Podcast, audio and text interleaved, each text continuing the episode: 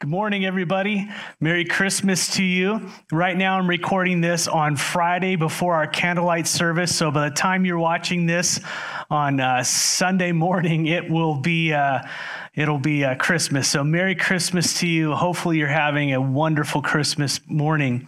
Uh, tonight, which would be Friday night, we're going to be speaking about the gift of Jesus since we're in the gift giving season.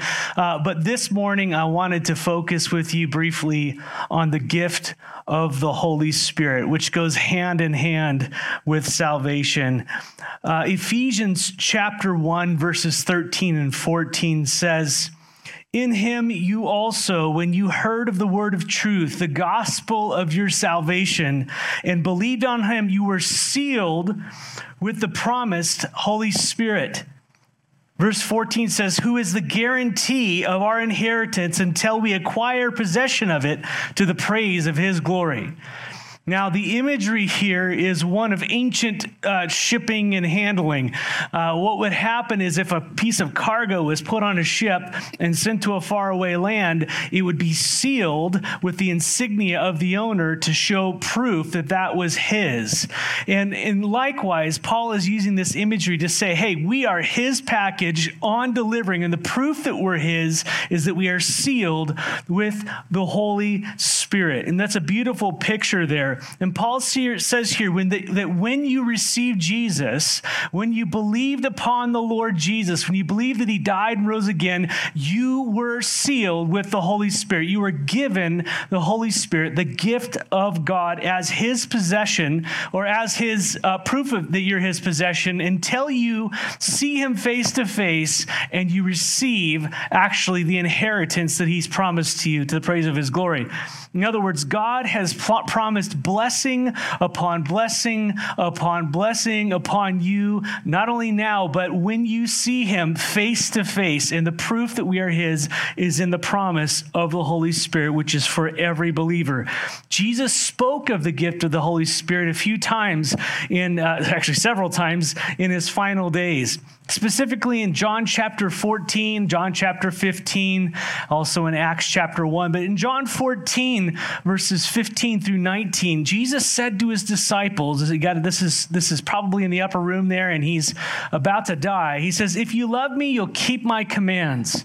And I will ask the Father, and he will give you another helper. In other words, one just like me, another helper uh, to be with you forever. See, Jesus had been with them, but he was leaving.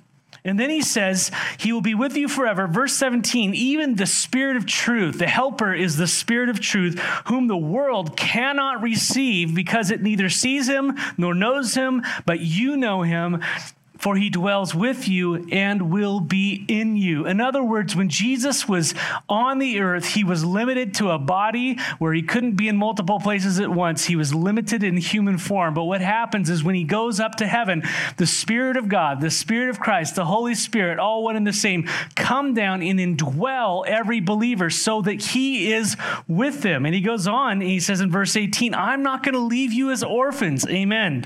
He says, I will come to you. And and yet a little while, and the world will see me no more, but you will see me. Because I live, you will also live. And then again in verses 25 through 26 of John 14, he says of the Holy Spirit, These things I've spoken to you while I'm still with you.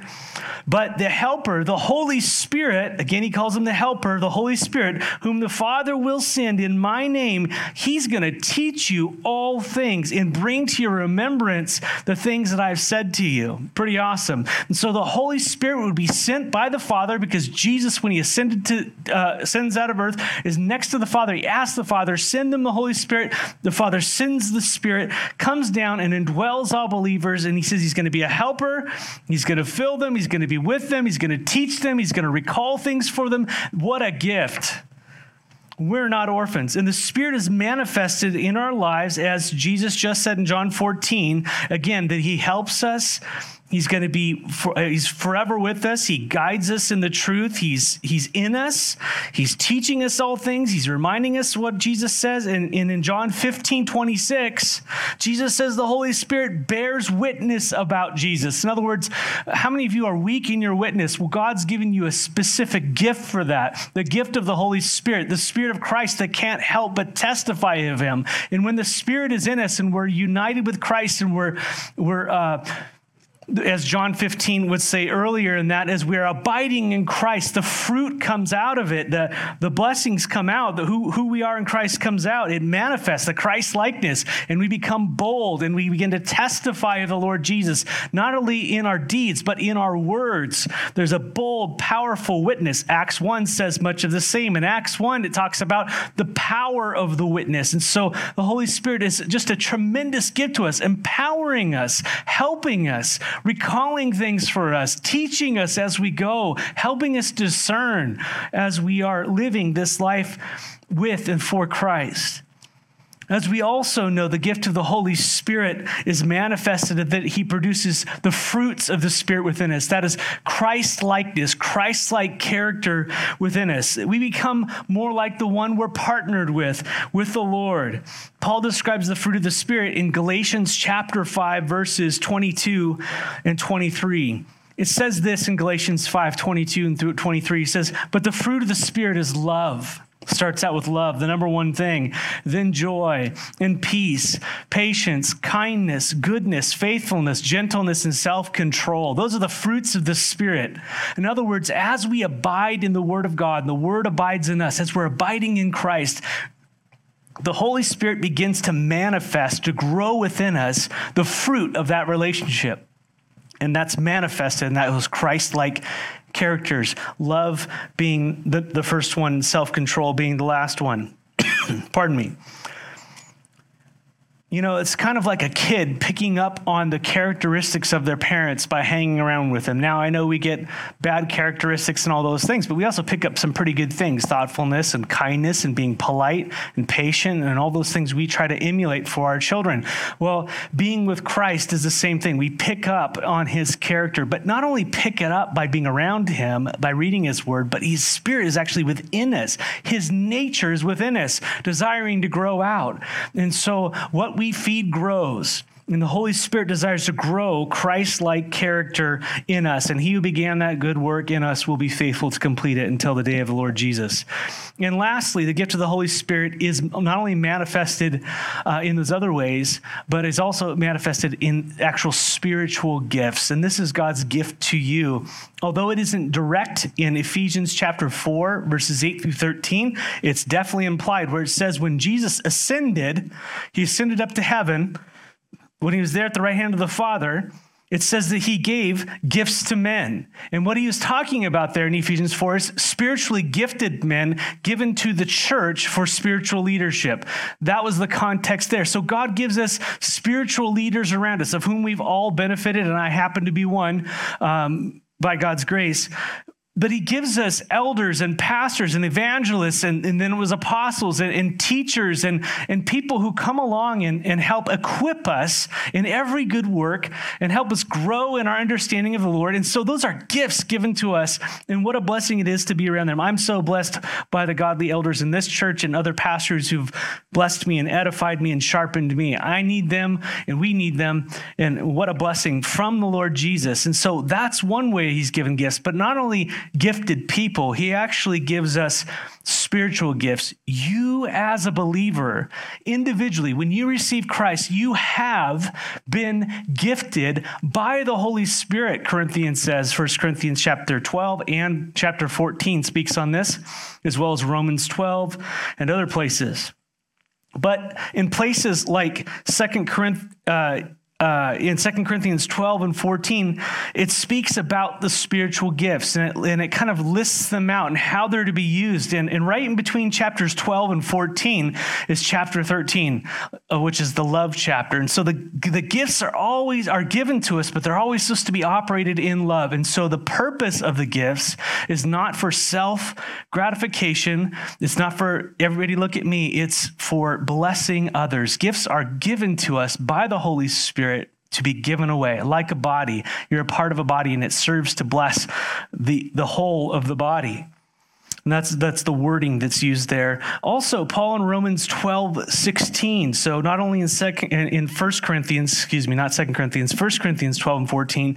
Also, Paul speaks of it in Romans 12, uh, verse 6. He lists some, and I'll give these to you real quickly. Romans 12, 6 is having gifts that differ according to the grace given to us. So you have different gifts. Each person has different giftings. We might, someone might share in the same gifting. In other words, I might be a teacher, someone else might be a teacher, but they're going to be gifted differently in that teaching, all according to truth. But having gifts that differ according to the grace given to us, let us use them. Gifts are meant to be used. He says, if you prophesy, do it in proportion to your faith. If service, in our serving, the one who teaches in teaching, the one who exhorts in exhortation, the one who con, uh, contributes in, in generosity, and the ones who gives financially or however they give, give and to the one who leads lead lead with zeal the one who act with acts of mercy do it with cheerfulness and so god has given you specific gifts within the body of christ not limited to, to these ones just in, in romans 12 6 but described in, in, in 1 corinthians 12 and 14 and other places just God's given you a gift to give away. He's given you a precious gift that's uniquely yours to develop with Him in love to be given away to the rest of the body. First Peter chapter 4 verse 11 says it this way, sums up the gifts into two major categories. He says, uh, beginning in verse 10, he says, as each has received a gift, use it to serve one another as good stewards of God's varied grace. Whoever speaks as one who speaks the oracles of God, and one who serves as one who serves by the strength that God supplies. Why? In order that every, in everything God may be glorified through Jesus Christ. God's given you gifts to give away, and He puts them in two major categories kind of a speaking edification gift, and then also a serving, just a hands on gift. And we tend to gravitate towards one of those things, although we have several variations of those. But God's given you a gift. And he says, use it. And the end is the glorification of God by you, you, edifying one another. So think about that this morning as you're sitting around receiving your gifts. You know, and quite often we kind of look at our gifts as something we can use. But start thinking of it in God's way. God has given you spiritual gifts to give away, to bless others. And that's the way of the kingdom, not the way of men. So, brothers and sisters, you have been gifted with and by the Holy Spirit. What a gift as you have believed upon Jesus Christ. It is a gift that is yours right now. It is not something that is earned. It is not something that you have to work up and go crazy to somehow receive. In other words, it is yours by right, by nature, by your very relationship with Jesus Christ. You are a son. You are a daughter of the King of Kings and the Lord of Lords. And by you being his child, born into his kingdom, born again, you now inherit all that he has, and his spirit is within you, and he has gifted you for purposes within his kingdom. And so, let me ask you uh, do you need help? He's called the helper. He is there for you. Do you need wisdom? He is wisdom from on high. Do you need power? Do you need strength? Do you need boldness? Do you need to remember verses better? All this kind of stuff. The Lord is there. He's given you His Holy Spirit. And here's the cool thing He's also given you the Spirit to develop godly character in you. And, and as you walk with the Lord, the Word of God and the Spirit of God, they both go hand in hand. They aren't going to contradict one another. And so, listen, learn to hear not only the Word of God, but the Spirit of God, because they are. They're in harmony. They're not in conflict. And so be, become discerning as you read the Word of God. Let the Spirit of God teach you. And as you're out living life and something strikes your spirit as wrong, begin to ask the Lord, what is that? And seek the word of God and let the Lord teach you. You are going to become a strong and mighty uh, warrior in this fight for the Lord Jesus Christ, not in physical, but in spiritual matters, learning to be discerning and, and loving and kind and prayerful and how to live in this life. And so um, the, the Spirit is yours. I want to close with this uh, this thought of this story. Genesis 24, I'm just going to paraphrase it this morning. I'm going to paraphrase it a lot. Uh, but it is a beautiful story uh, in the Old Testament that kind of parallels this reality we've been talking about. Genesis 24 is a story about Abraham sending his servant, who we know as Eleazar from other verses, his servant Eleazar to a faraway land to get a bride for his son Isaac, who is with him. And so the story is about Eleazar. He sets out and goes to this faraway land. And as he goes, he's praying and he says, God, um, as I come to this city where I'm supposed to find uh, a wife, a bride for your for the son of Abraham, please let it be that if she would go down and, and not only uh, offer me a drink, but also offer a drink for the camels, and that's quite a deed, uh, that she would be the one. And lo and behold, a woman named Rebecca did that. And it says that when he saw her and that happened, that he put uh, a, a nose ring on her. I guess that was the thing in the day and is today, I guess, in a lot of ways. And also, uh, you know, bracelets for her.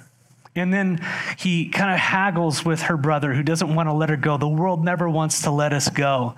And, and finally, when he releases her and says, You can go, um, he pours out these gifts upon her and also upon the family around her. But the picture is this that Eleazar is a type of the Holy Spirit. Rebecca is a, is a type of the bride of Christ. Isaac is a type of the Son, Jesus Christ. Abraham is a type of the Father. And the Father sends the Spirit into the world to get a bride for his Son. And when she responds, when he calls her, when that connection is made, he gifts her. He puts bracelets on her and pours out riches on her because as a and he is with her for the entire journey all the way back to a land to meet her husband whom she's never seen and yet he is with her the whole way gifting her providing for her guiding her showing her the way and that is who the father has now sent into your heart. The Holy Spirit is yours this morning on this Christmas day if you have believed and received Jesus Christ. And so, church, enjoy Him. Worship in spirit and truth and enjoy this Christmas morning because God has given us great and precious gifts. He's given us salvation through the Son, and He's given us a helper in the Spirit. May God bless you and have an absolutely wonderful Christmas. We'll see you in a week. God bless.